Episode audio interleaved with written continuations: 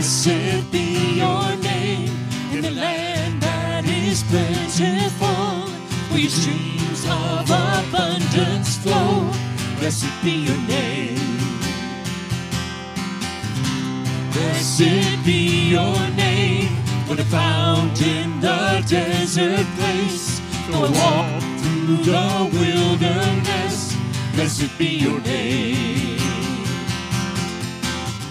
Every blessing you pour out, I'll turn back to praise. When the darkness closes in, Lord, still I will say, Blessed be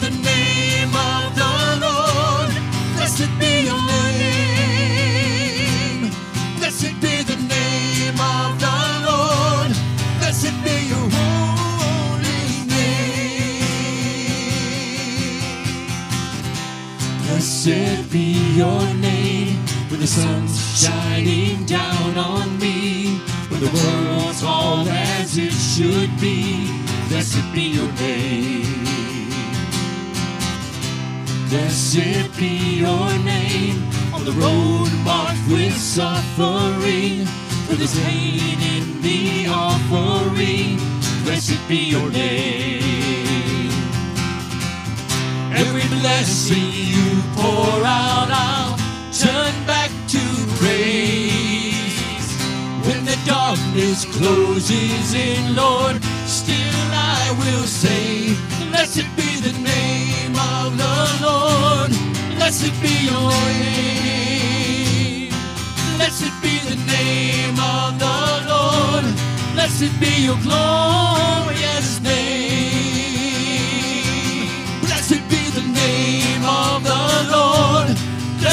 Your name. Blessed be the name of the Lord. Blessed be your glorious name.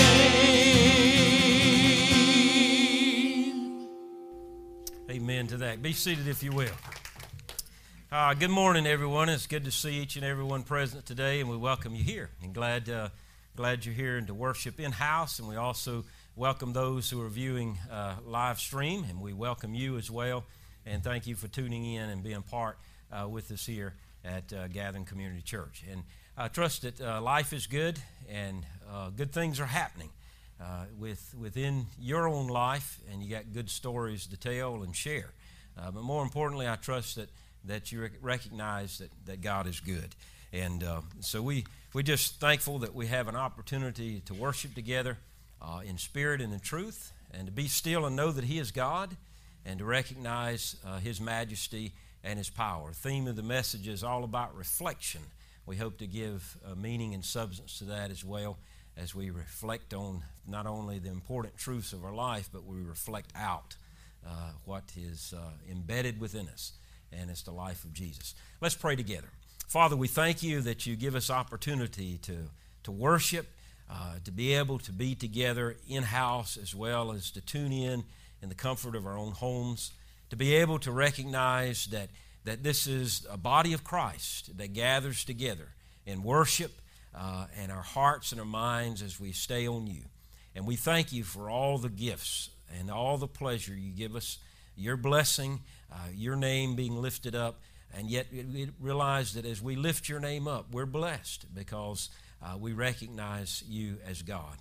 And uh, we just pray that everything we do in this service uh, will be a, uh, honor and glory unto your name. And again, thank you for allowing us to be your children, and thank you for allowing us to, to know you, and thank you for your love that is given to us.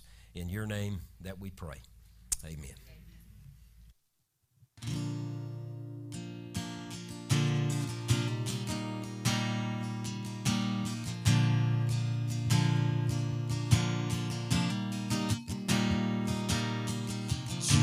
friend of sinners, we have strayed so far away. We cut down people in your name, but the sword was never ours to swing. Jesus, friend of sinners, the truth's become so hard to see. The world is on the way to you, but they're tripping over me. Always looking around but never looking up. I'm so dead. A black-eyed saint with dirty hands and a heart divided. Oh, Jesus, friend of sinners, open our eyes to the world at the end of our pointing finger. Let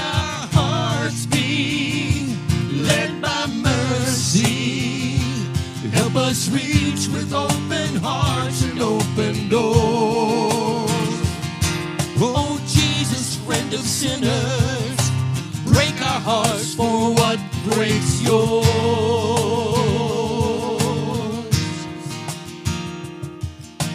Jesus, friend of sinners, the one who's writing in the sand. Make the righteous turn away and the stones fall from their hands. Help us to remember we are all the least of these. Let the memory of your mercy bring your people to their knees. Nobody knows it before, only what we're against when we judge the wounded. What if we put down our signs, crossed over the lines, and love like you did? Oh, Jesus, friend of sinners, end of our pointing fingers. Let our hearts be led by mercy and help us reach with open hearts and open doors. Oh, Jesus, friend of sinners, break our hearts for what breaks yours.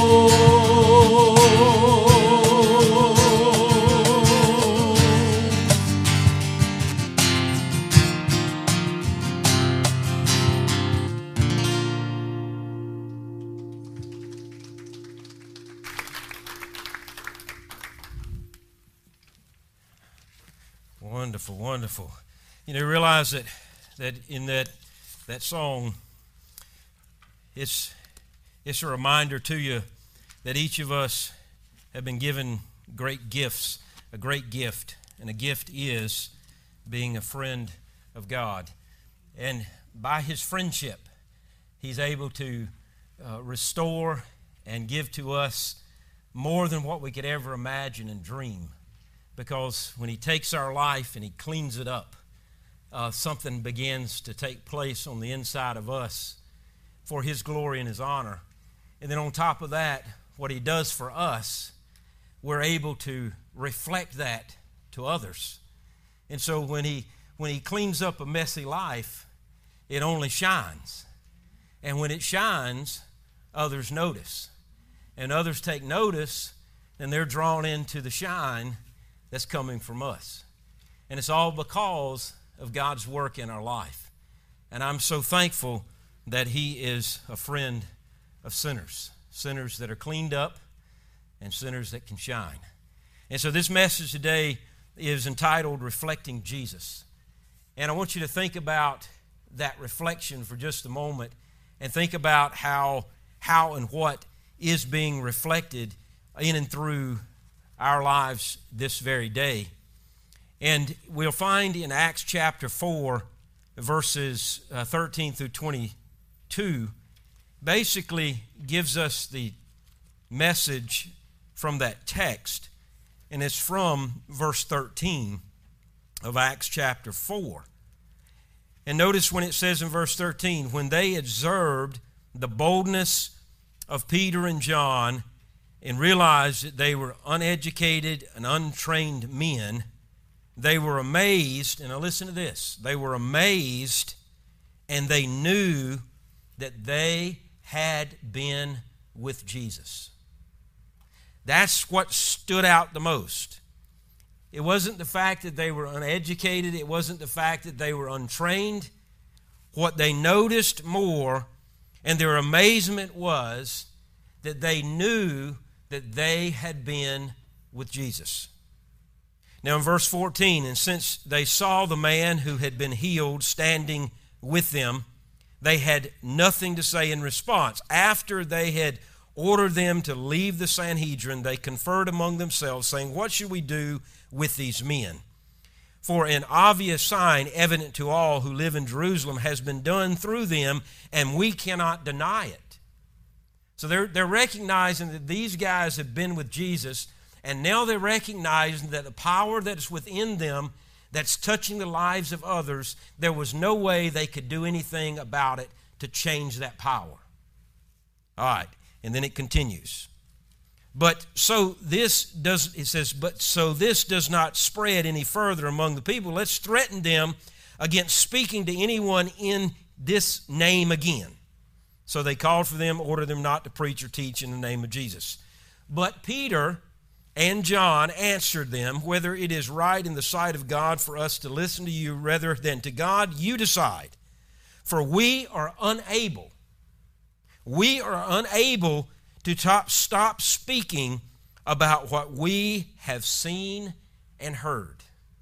So here are three things. They knew they'd been with Jesus because they were reflecting out something among them. They knew they had been with Jesus because of the power that was manifested all around them and seen in the healing of this particular person. And now they have a message to share that was more of a compulsion within them that they could not stop from speaking. And so, with this message in mind, I want us to think about that reflection. Now, let me ask you this question What is the purpose of a mirror? I think about it for just a moment. If, as I'm sure all of us today, and if you're still at home in your pajamas, you'll look at a mirror later, but, uh, but we've probably all looked into a mirror before we entered this building today.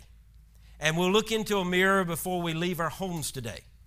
Because the reflection that comes back to us, it says to us, Am I presentable to go forth and to mingle with people?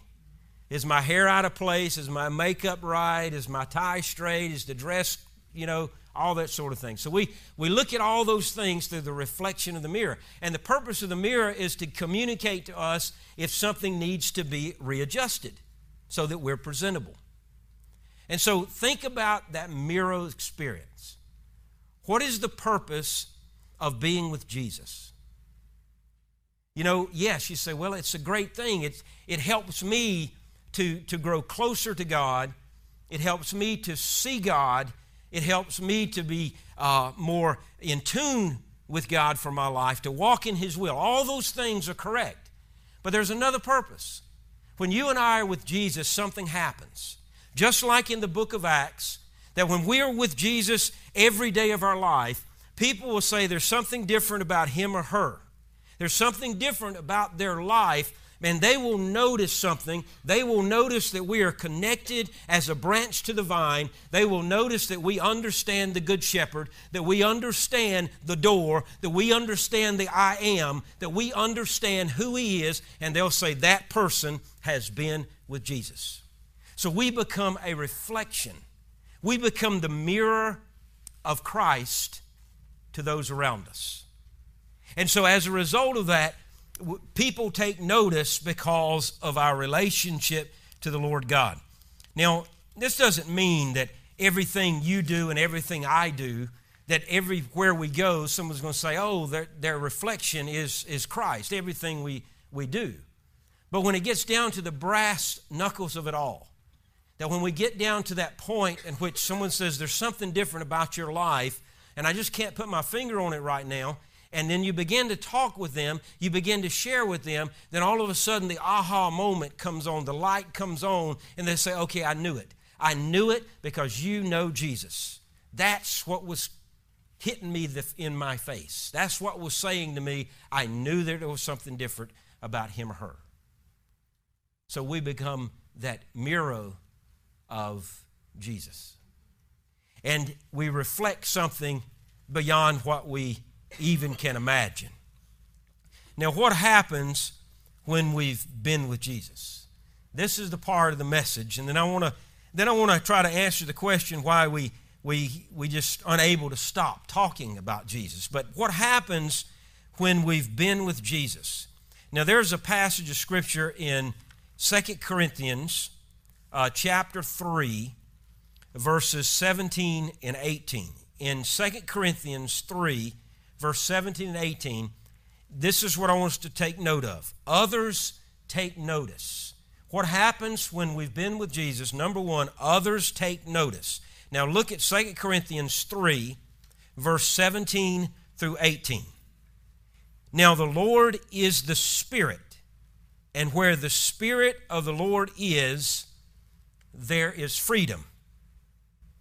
We all, with unveiled faces, are reflecting the glory of the Lord and are being transformed into the same image from glory to glory.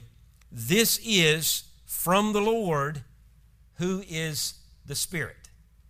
And so here we, we realize there's something about that reflection. Now, keep in mind this unveiled face for just a moment. Now, if you had a blemish on your face, I'm talking about something that was that was obvious that that would take notice, somebody take notice if you were a far distance away. We become conscious of that blemish. Some cases, people may cover that blemish with um, some type of gauze and tape, or maybe cover the face altogether. And so here we're talking about not worrying about who we are. We unveil ourselves and we recognize that what people are seeing is not us, but Jesus. It's not about the physical, it's about the spiritual. It's about the unveil, unveiling of our spiritual lives before the world in which we live, and others take notice of that glory that is reflected through us. So others take notice. It's interesting that that scripture says that where the Spirit is, there is freedom. And guess where the Spirit resides? As Romans says, the body becomes the temple of the Holy Spirit. And if the Holy Spirit is within your temple, within your body, guess what? You have freedom. And as a result of that freedom, we have the joy of the glory of the Lord within us who has begun to transform us from the moment we say yes to Jesus. He's transforming us every day into the same image of who Christ is, which is for His glory, and on and on. And so others take notice of that reflection.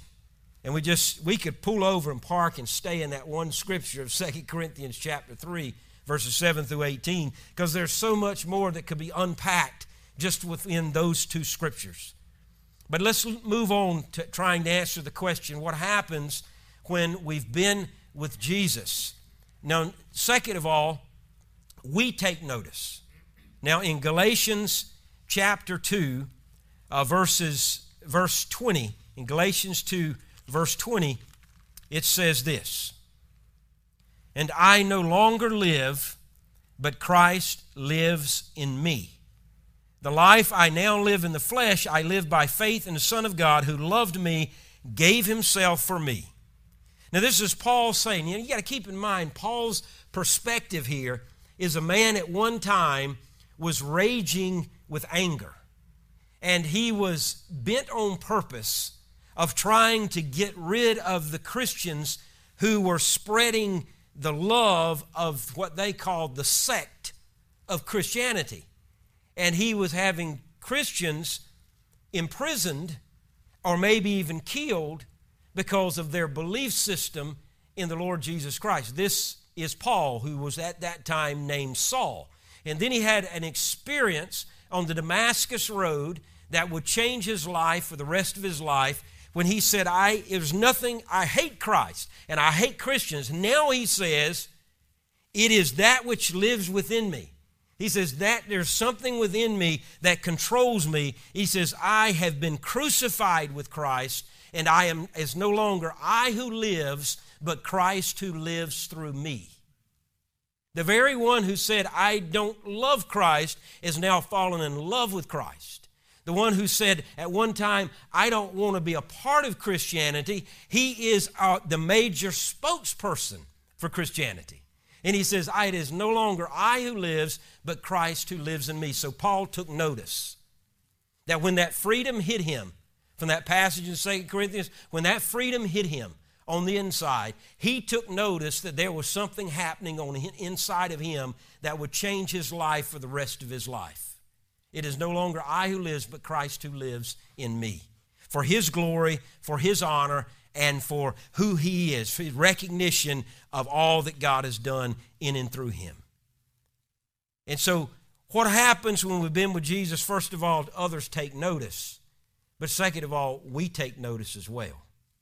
There's something that happens in the transformation of our personal self when God gets intertwined within that self of who we are, in the DNA of who we are, in the character of who we are. Something begins to happen and it changes. And our outlook on life changes. We start loving people whom we had no idea we could love. We begin doing things for people that we had no idea that we had the courage to do. We begin to sit down with someone sharing the claims of Christ with someone whom we had no idea that we had the capability of even doing that and saying it. Some, and we take notice that Jesus is real and the power that I have in my life, the power is made evident because of the Christ within me. So not only others take notice, but we take notice. So then you notice in, in Acts, when we were looking at a couple things, they said they knew that they had been with Jesus. They knew that there was something different about those men, and they knew they'd been with Jesus. And then they said, well, one thing we got to do, we got to stop them, the, the, the people around them, the religious leaders who were threatened by this Jesus movement said that they, they, we must stop them. So we're going to order you out of the Sanhedrin, and we order you not to say anything in the name of Jesus again. And they said, Well, you can order us, and whether it's right or not, eh, whether we obey you or not, we can't be, we cannot stop from speaking about Christ. There's a compulsion within me that causes me to share about Christ. And so the question now is why are we unable to stop? Why are we unable to stop the movement of Christ within our life as it becomes a reflection or a mirrored image of the Christ that is within us? Number one is because, first of all, we're not ashamed. In Romans chapter 1, verse 16, it says something about being ashamed or not. And Paul says, For I am not ashamed of the gospel because it is God's power for salvation to everyone who believes, first to the Jew and also to the Greek. So that is classification for everyone, whether they're Jew or Gentile. And, it's, and he says, I am not ashamed of the gospel of Christ. So let me ask you this Are you ashamed of that gospel. If someone was to come up to you and say, There's something different about your life, I can't pinpoint it right now, but I know there's something different, and they began to talk about, talk to us, and then they realize the light comes on. Oh, I know it. I know it now. Is Jesus within you? Would you say to them, Thank you for noticing, and I'm going to tell you now, I am not ashamed of the gospel that lives within me. I am not ashamed of the Christ who's changed my life and I'll be glad to share you how he share with you how he can change your life. And so we have to come to that that understanding within our own heart and mind regardless of the circumstance, regardless of the situation that I am not ashamed of the gospel of Christ. It is the power within me that changes me and changes everyone unto salvation and it and it perfects us to the point to where we understand that we belong to him. And there's nothing going to change that. Nothing's going to ever take us out of His love, out of His reach, whether the heights of the depths, far as the east is from the west, whether wherever we are, wherever we go, there's nothing going to pluck us out of His hand. We are His. So, why are we unable to stop? Number one, we're, we're not ashamed of the gospel of Christ. Number two is this, and we find in 2 Corinthians chapter 5, uh, verses 14 and 15 the second answer is that Christ's love compels us. Christ's love compels us. 2 Corinthians 5, verses 14 and 15, and it says this For Christ's love compels us. Since we have reached this conclusion, if one died for all, then all died. And he died for all so that those who live should no longer live for themselves, but for the one who died for them and was raised. And so we realize what is that compulsion? When you and I give our heart and life to the Lord Jesus Christ.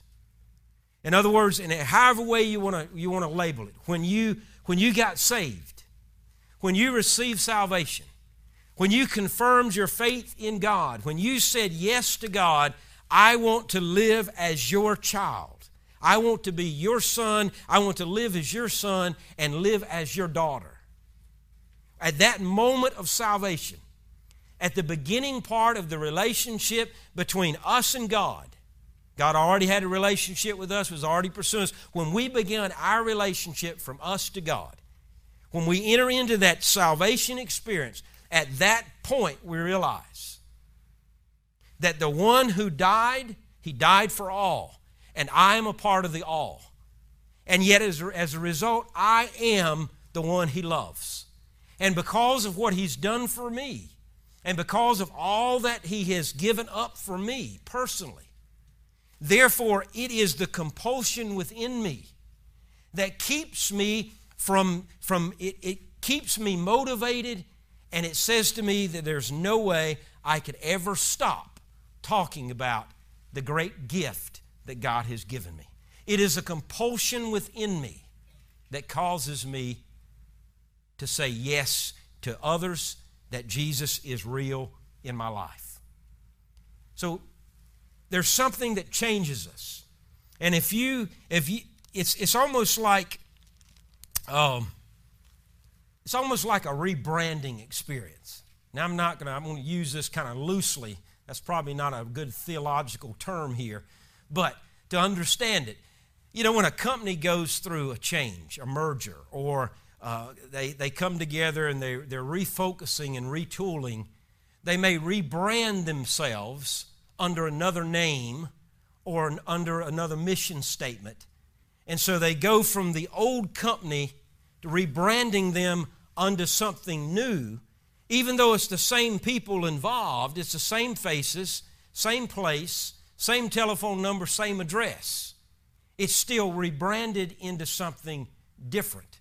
It's almost as if God says, You don't have to give up your address. You don't have to change your looks. You don't have to reorganize anything in your life because I'm going to do that for you if you'll give, my, give your life to me. And as a result of that, we realize that in the process of salvation, that it is being worked within us, that God is rebranding us, remolding us, remaking us, transforming us. And because of that rebranding, remaking, and transforming, there's something that whelps up within us that is a compulsion that says there's nothing you can ever say to me that's going to stop me from talking about the love of Christ and what He's done for me. He died for me, and He died for you. He died for all. And I've given my life to Him, and because I've given my life to Him, I've come into relationship with Him. I've come to see His love. I've come to experience His love, and therefore I must tell others about that love.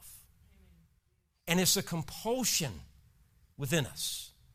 That's why you can't stop. That's why I can't stop talking about the Christ. You know, you know one of our um, one of our favorite members, uh, Miss Connie Thompson. I know she's listening in today, so I'm gonna brag on you a little bit, Miss Connie.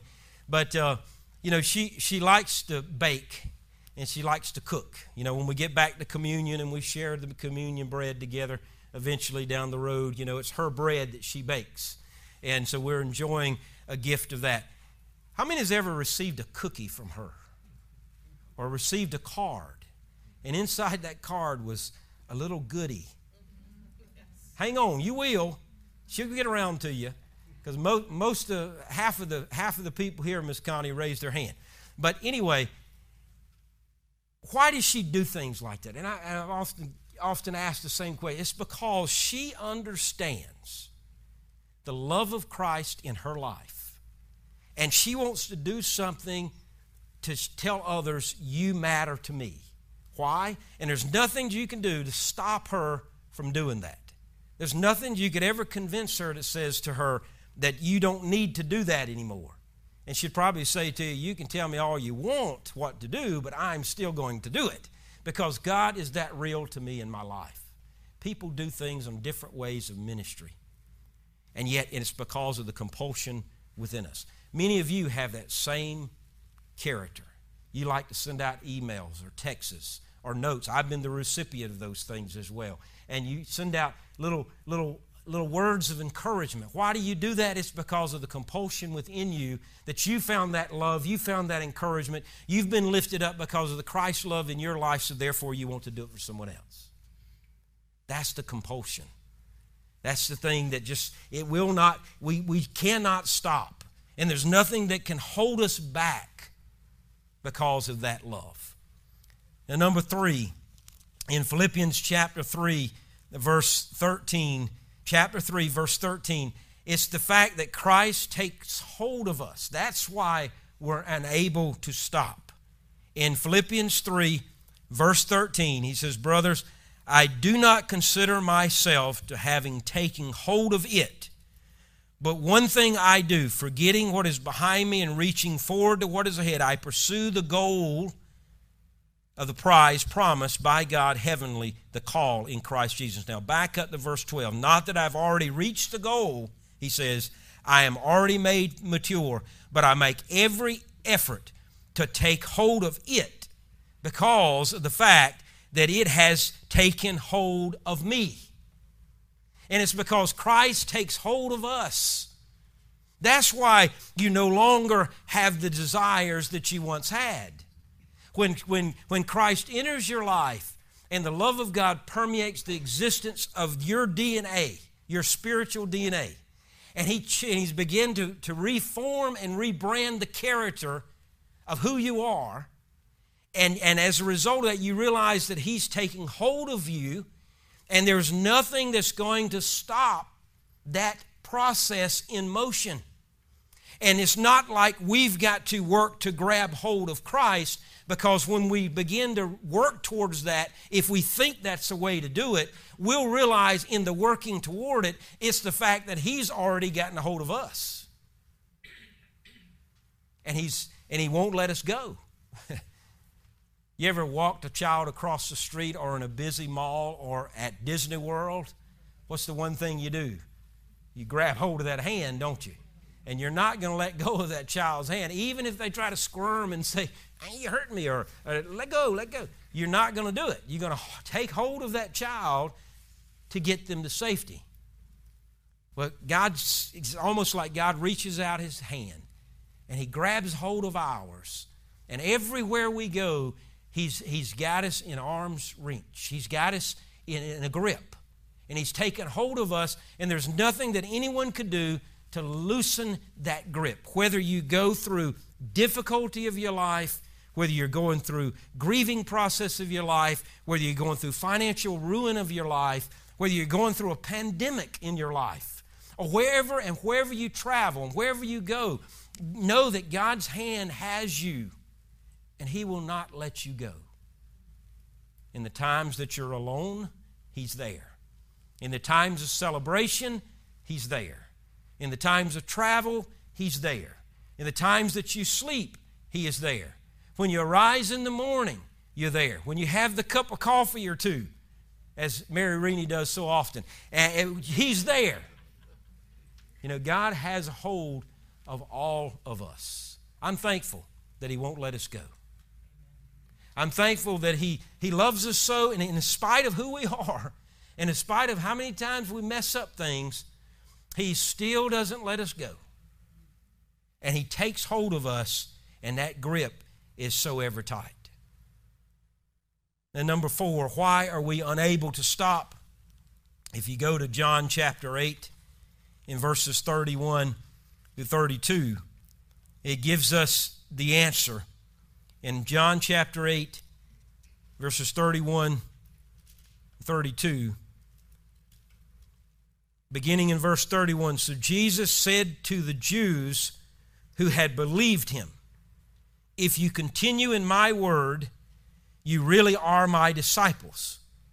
You know the truth, and the truth will set you free. Fourth of all, we are set free. We're set free. Why are we able to stop? It is because of the freedom that we have in Christ. I don't know how long it's been since you've come to know Christ, but I'm sure you remember what it's like to be held captive in your life spiritually. For me, on August 16th of 1981, when I committed my life to Christ on a Thursday evening in a revival message that was being presented, and at the end of that message, they gave an altar call for people to come forward to receive the claims of Christ for their life. And I remember the evangelist who was sharing about his life and how he was, he was so caught up in himself, how he had no peace and satisfaction and joy. He had no purpose, he had no meaning. He, had, he, had, he felt as if he was in jail all his life. And then all of a sudden, someone stuck the key in the hole, in the, in the hole turned the key, opened the jail cell. When he said yes to Jesus, it was like someone opened the jail cell and he was set free for life. And he experienced the peace and the joy and the satisfaction. He experienced, he experienced life for the first time.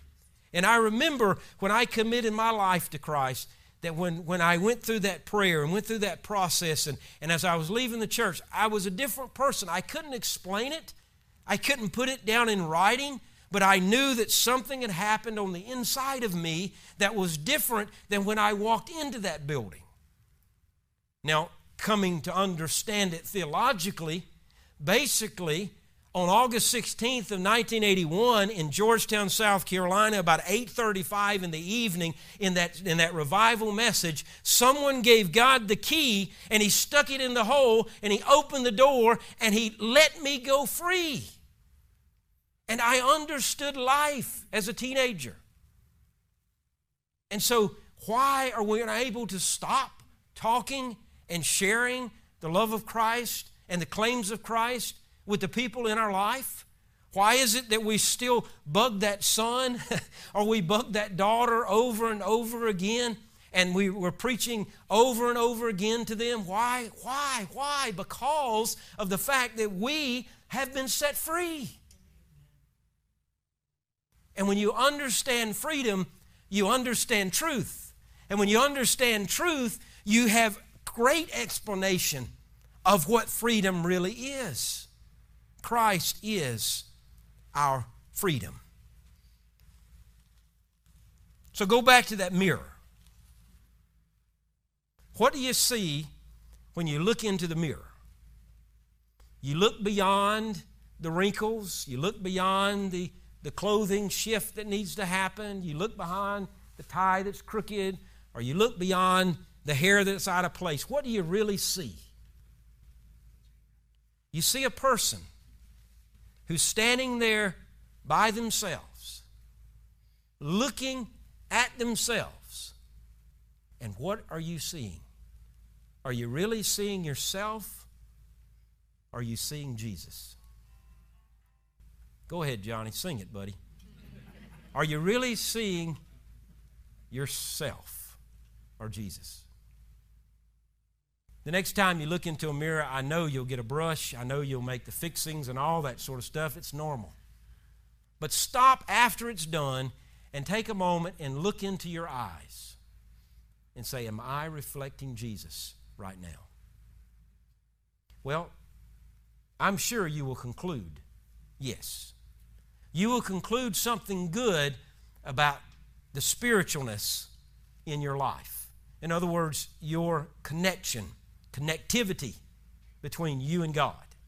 And you would say yes. Why? Because you're not ashamed of Christ. You understand that that love that, has com- that is a compulsion within you that compels you to do something, all because He's already taken hold of you and He won't let go. And the fact that you are set free is why you are doing what you're doing.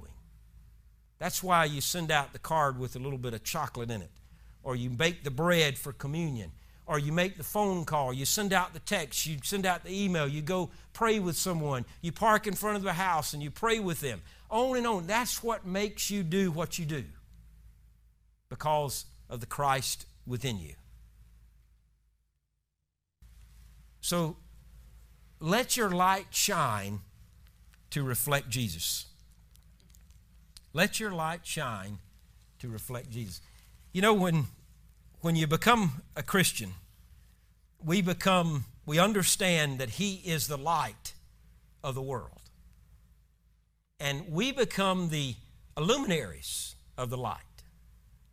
You know, on Christmas Eve, we always take the Christ candle, and it's one candle lit. And then the deacons come forward and they grab, they, they take their, their candle and they light it from the Christ candle, one at a time. And then they take the passing of that light is given to the congregation. And one by one, the transfer of light happens until the whole room's lit up.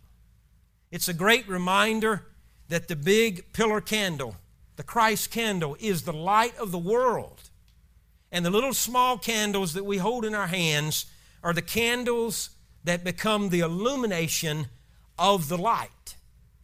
And we become the light of the world. We become the stars that shine in the sky, and we reflect from the major light source, which is Christ. And we let our light shine. It's almost as if you and I, if we were to go into our bathroom, stand in front of the mirror, and we cut off the light, and we're there in pitch darkness, it's almost as if we would glow. Now, if that happens, do call me. But uh, it's almost as if we would glow. And then we begin to reflect something beyond what we even knew we had within us. The shine of Christ is, is, is great. And you and I can go into a dark situation spiritually, and the light within us can illuminate into that dark situation and bring hope. Let your light shine before men, before the world so that others can see the reflection as a mirror back to them, a reflection of Jesus. The challenge is get connected. The challenge is to fall in love with Jesus. The challenge is to, to give your life to Him if you've never committed your life to Christ. And those who are viewing by stream, if you've never committed your life to Christ, there's no greater time than saying, Lord Jesus, I give you my life. I'm tired of living in my dark world. I want to know the light. Save me from my darkness, save me from my sin, and give me newness of life. Shine within me and set me free. Just saying, Lord Jesus, I give you my life. That's as simple and easy as it gets. No other easier way to commit your life to anything else but to say, Lord Jesus, I commit my life to you. And if you made that commitment, the angels in heaven rejoice over that wonderful decision of what you've just made. And yet there's a party happening because another sinner has turned to Christ. And if you're at home and yes happened to you, our number is is easy to remember. If you know the area code of this area of 843, it's 828 3333. I want you to give us a call. And I want you to reach out to us because we want to know your decision that you made. For you in the building, if you make a decision today and you need help later on, I'm available to walk with you, help with you, help you, and, and help you in any way I can. Let's pray together. Father, we thank you that you brush us with your angel wings this morning, that you brush us with your presence, and that you remind us of the greatest light that has ever shone on the face of this earth. Even in the midst of a dying moment, when Jesus said, Father, forgive them, for they know not what they do. How bright the glory of that light shone unto all who saw. To the point that even the Roman centurion that placed him on the cross said as he experienced the death of Christ that surely this man is the Son of God. Father, we thank you for the reflection of that glory shown into all the world, and yet the Spirit that lives within us is a spirit of, of light and a spirit of glory that inhabits the temple of who we are. Thank you for being who you are and the reflection that shines forth. Lord, we want to say we love you, we honor you, and we adore you. In your name that we pray. Amen.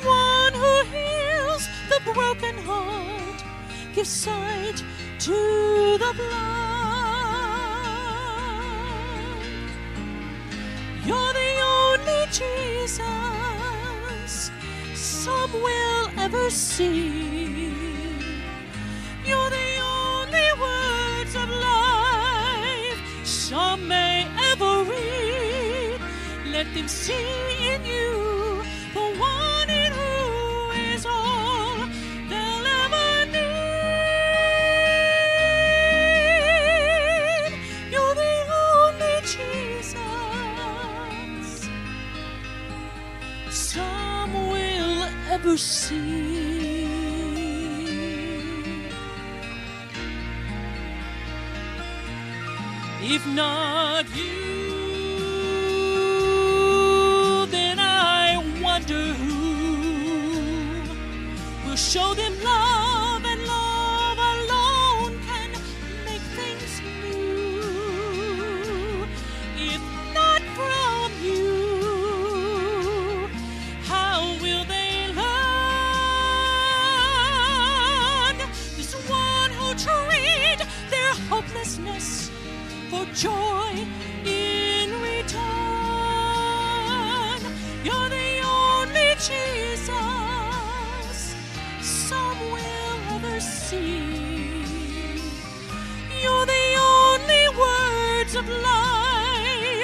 some may ever read. Let them see in you the one in who is all they'll ever need. You're the only Jesus some may ever see.